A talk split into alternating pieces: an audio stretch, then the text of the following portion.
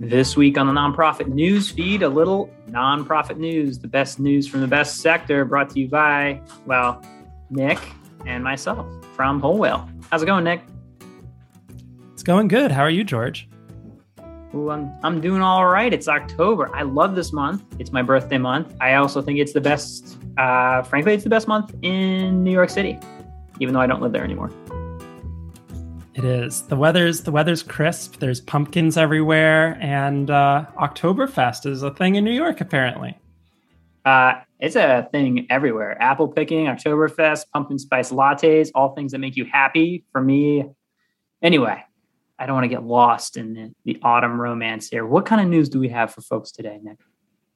Sure. So, actually, bringing it back to New York City, we have a story that ran from the New York Times I'd say, a blockbuster feature investigative report by the Times that found that Jack A. Brown III and other New York City nonprofit housing executives have been benefiting from the organizations they run for years. So, this is a lengthy report. We recommend that everyone read it in its entirety because it's really telling. But it turns out that these folks at the top of these various homeless organizations, nonprofit organizations that provide affordable housing in the city have been benefiting financially from these organizations for years. And to quote the Times, um, the investigation that was based on hundreds of pages of legal filings and business records and tax documents show that under the cloak of charity, executives at nonprofits have collected large salaries spent their budgets on companies that they or their families controlled and installed relatives in high paying jobs. So this is self dealing, this is nepotism, this is not good for New York City's um, homeless organizations. And quite frankly, New York City, massive city, also a massive homeless population. At the end of the day, the beneficiaries are totally the losers here, and it's it's really sad to see. Um, so hopefully there's accountability here. I believe that the mayor's office has announced a full audit and investigation, the results of which will be coming in the next couple months. But for now, it seems that some of these organizations are run by a couple grifters at the top, getting rich off of uh, homelessness. Yeah, right? Like allegedly, as they put this out there, we'll say the words allegedly, but tends to be when the New York Times spends this much ink on this um, this sensitive a, a topic. They um, they've done their homework, and you know I think it's a nuance here to to to separate the fact that most of the funding for these organizations comes from the city. These are city uh, state contracts to support and provide assistance to the city's homeless population, housing, supporting. And in doing so, the normal levers and the normal scrutiny of control from what would happen if they had to report more intimately to a board of directors, to a, a group of donors, right, or foundations, right? That type of scrutiny that happens when people are maybe paying a little bit more attention to those 990s and where those dollars are going is just uniquely different when the majority of your donor uh, the majority of your uh, revenue uh, comes from city contracts. And so the saying mold grows in the dark uh, is uh, is pointed is pointed here uh, because all they have to do is make sure that they maintain their city contract as opposed to you know reputation with donors and, and that narrative. So, as many hoops as many nonprofits have to jump through, I think the upside is that it prevents this type of blatant, it seems, blatant fraud, um, allegedly, in um, in these in these areas. And it's also silly because it's all public. It's in the 990. Like it, it just you know, it will be found. It's out there. Um, so on the other side, you know, as a as a New York native, it's sad to see that you know institutions trusted with you know basically providing services to the most needy in the in the city are are are run um, potentially not at their best. I agree, George, um, and especially within the past year or two, when um, housing homeless folks in the city has been a, a, top priority for you know medical and public health reasons as well. Um, it seems to me that the based on the article here, the problem has just kind of been exacerbated a little bit. Um, yeah, lots Un- and lots unsuper-. Yeah, follow unsupervised. If you follow large swaths of unsupervised like money for whatever purpose, and you know this is sort of blaring in the back of my mind as you know, I know the government's contemplating the uh, passing of trillions um, in in money to support infrastructure. Uh, without oversight, you can you can bet that X percent, and hopefully X is small, but X percent um, simply just won't have the eyes on it that's needed. So, you know, bravo to journalism, bravo to uh, media organizations for overlooking it. Um, a little sad that, like, yeah, it's an unfair brush to paint sometimes when you are saying, like, oh, suddenly you start to think about every like NYC nonprofit supporting and creating uh, systems of again support for the homeless population in New York City potentially getting painted with the brush. It's uh, it's not what you like to see, but if you follow unstructured money with less supervision, it doesn't matter where it goes. It doesn't tend to end up all hitting the mark in an efficient way. And then the downside here, uh, unfortunately, the the kind of grift, self dealing, nepotism, and list of uh, list of issues that the New York Times pointed here. Yeah, that's great context. I agree. Moving along to our next story, this is an interesting one that I feel like George, you might have um, you might have a bit to say about this, but change.org is now being housed under a nonprofit foundation. So, um, if our listeners will remember, change.org is a site almost synonymous with online petitions, right? You go in, you advocate for your cause. Um, both you can do it as an individual, as an organization. And when the website was formed, um, it was established as a public benefit corporation, so a company, but with you know strict standards. Um, and now it's being fully kind of looped into um, this umbrella organization and will be wholly owned by the Change.org Foundation. Um, there's a lot of investors here, and it seems like they'll donate their equity back into the foundation. But, George, I'm really curious to hear your take on this one. I mean, change.org has been an institution since 2007, you know, undeniable amount of reach. And certainly, if you look through some of the case studies there, uh, a very powerful player for getting and bridging the sort of online uh, click, to, click to activation, click to activism bridge uh, there. You know, I think one thing that immediately popped to mind were stories from last year in June, actually, where um, you know it was reported by The Verge that Change.org, frankly, was accused of siphoning donations from George Floyd petition and petitions, meaning they had this sort of extra, hey, round up, make a donation in order to help uh, continue to pr- promote and support uh, this cause, and people didn't fully realize that that money simply went to perpetuating and pushing more of the Change.org platform around that issue to to frame it in that way. Um, you know, they they updated it along the way, but let's just be honest. We have a uh, it was a B Corp. Uh, found uh, a B Corp company. We're also a B Corp here at Whole Whale, uh, but they still have to make money. And the way they were trying to make money was through, uh, in part, these uh, types of promotional donations and, and being able to to ride on the back of uh, petitions that took off. Now, whether or not that was something that long term was going to get them to the type of size that their investors were hoping them to get to, it seems clear that you know about a year later after this, um, that that revenue model uh, simply may not have been able to scale. And the nuance that I read here is like, yes, it's actually like, you know, they consider this infrastructure of the internet kind of, you know, people should have access to petitions and that should be under the hardy umbrella of a nonprofit, which I love, right? Look at Wikipedia, it's an amazing resource. So in that sense of sort of public public commons, but make no mistake, if this were a unicorn bound uh, social impact business, it would uh, it would not be making this turn.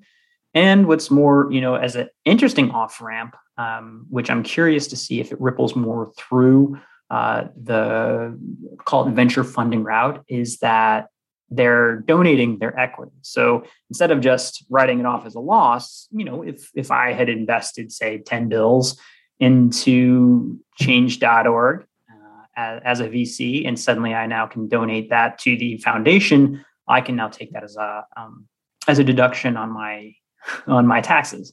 I'm not saying that that is anywhere in part the motivation, but as as a, as a note, that is factually accurate. That is what can happen now when when you do that. So I'm wondering if this is a new if the nonprofit off ramp um, for public commons uh, becomes a trend. Better believe we'll be paying attention. And in that sense, I hope Whole Whale doesn't have to become a nonprofit.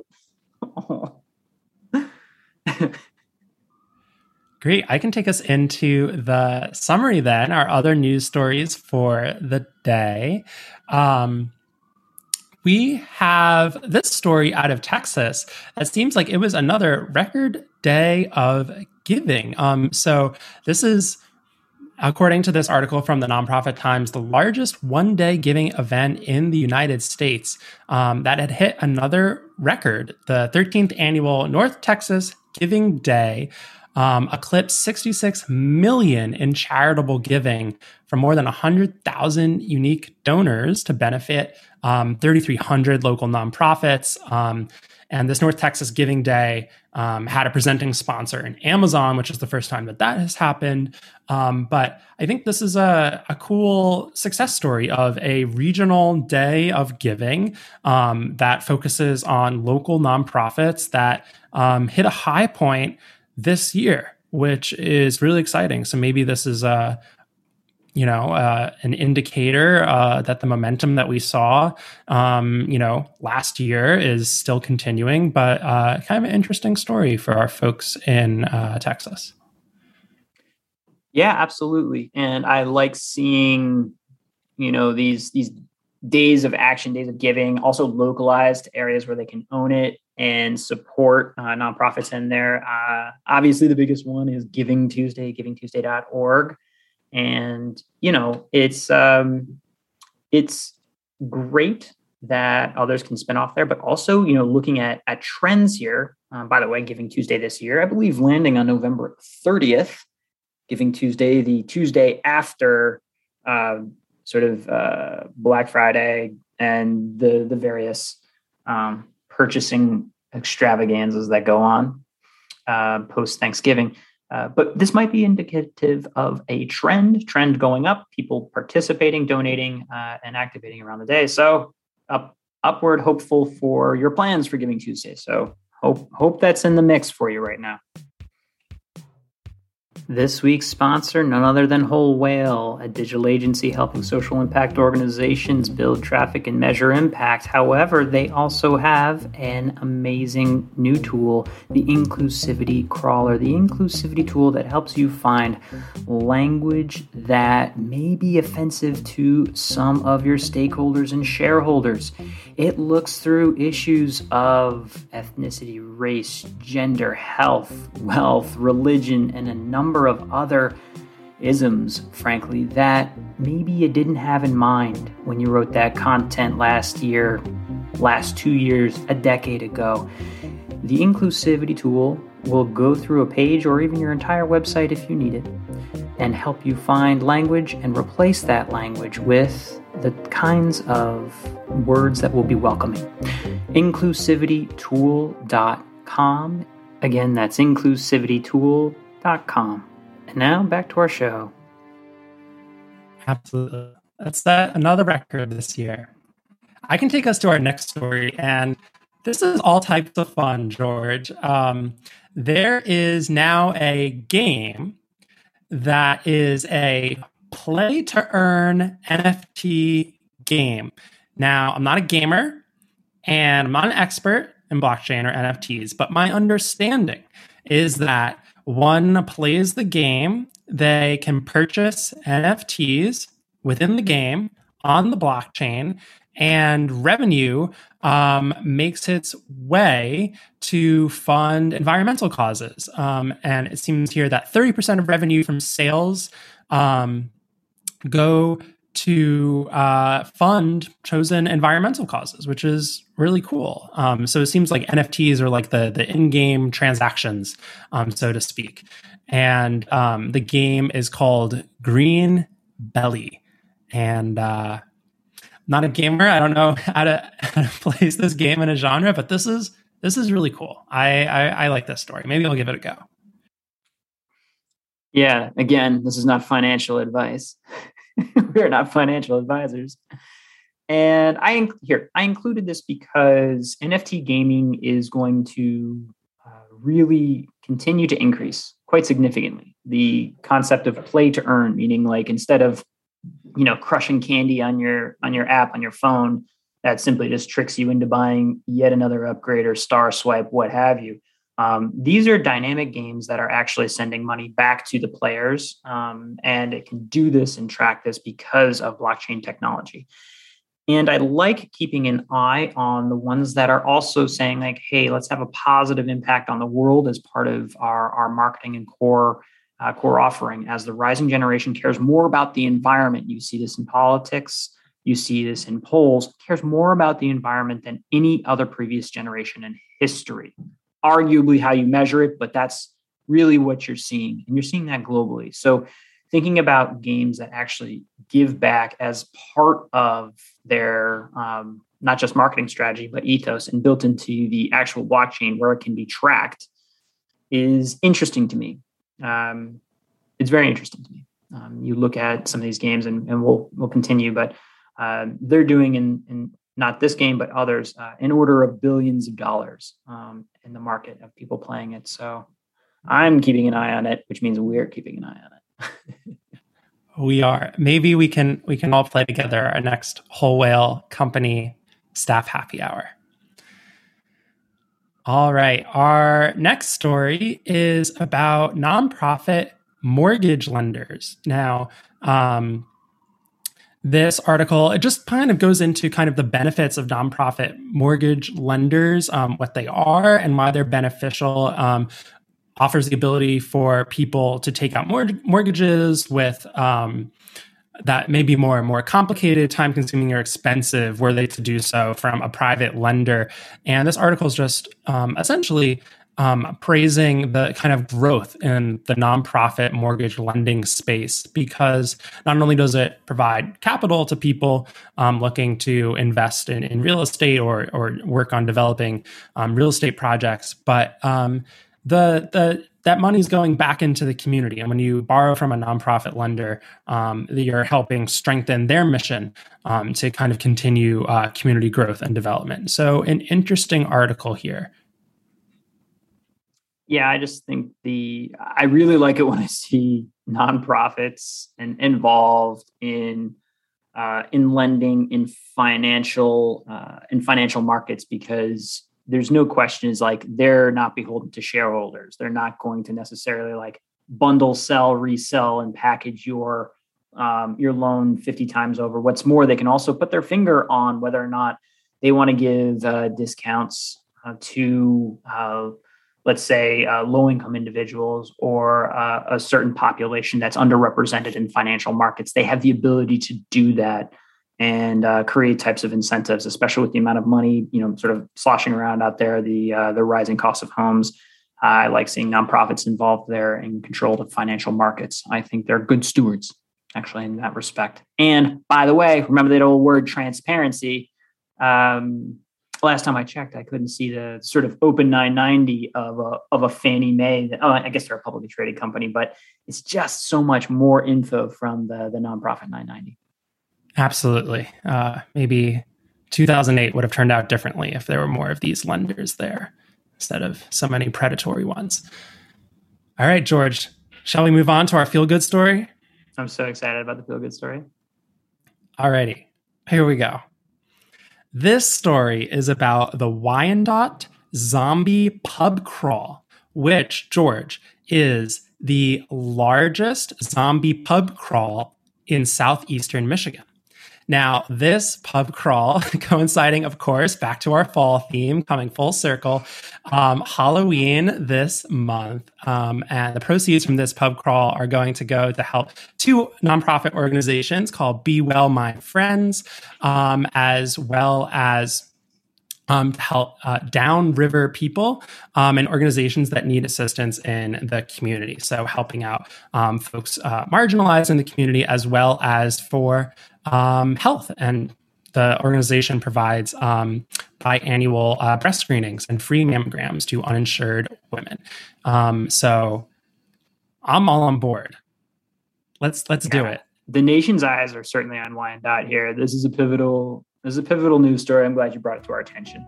Uh, also, and I want you to take this thought with you uh, as you go into your planning for Halloween. It is one of the most underutilized holidays for fundraising for nonprofits. There is so much opportunity if you think about the ability to talk about costumes for a cause that could present opportunities for people talking about uh, your issue, your local issue, because guess what? Your neighbors are being more neighborly and, and more supportive of each other than at any other time for any other holiday. The only real anchor, I'd say, that is UNICEF and the trick or treat little boxes. I'd say for this is uh, a nonprofit capitalizing on the attention if you want to keep learning Halloween. more about There's these so much there others, for costumes, head over to for door-to-door awareness, for fundraising, for giving, to keep learning with us. Conversation. Thanks as always to it Greg is underutilized, it's untapped for his tunes that underwrite our tracks. They're fantastic.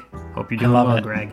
I agree. And just a reminder: Are we planning a trip now really to southeastern Michigan, George? That you listen Nothing makes me happier than to crash, to crash and cover, subscribe, and maybe the, even a comment because um, the important events you. going down in Wyandotte. Um, albeit I, am not maybe interested in um, combining pandemics with zombie crawls a little too on the nose for me. So I'll uh, I'll pause on it for this year, earmark it, um, put it on the calendar for next year. I hope this has been helpful. As always, nonprofitnewsfeed.com is where you can get the weekly email links and summaries to stay on top of the best news from the best sector. Thanks, Nick. Thanks, George.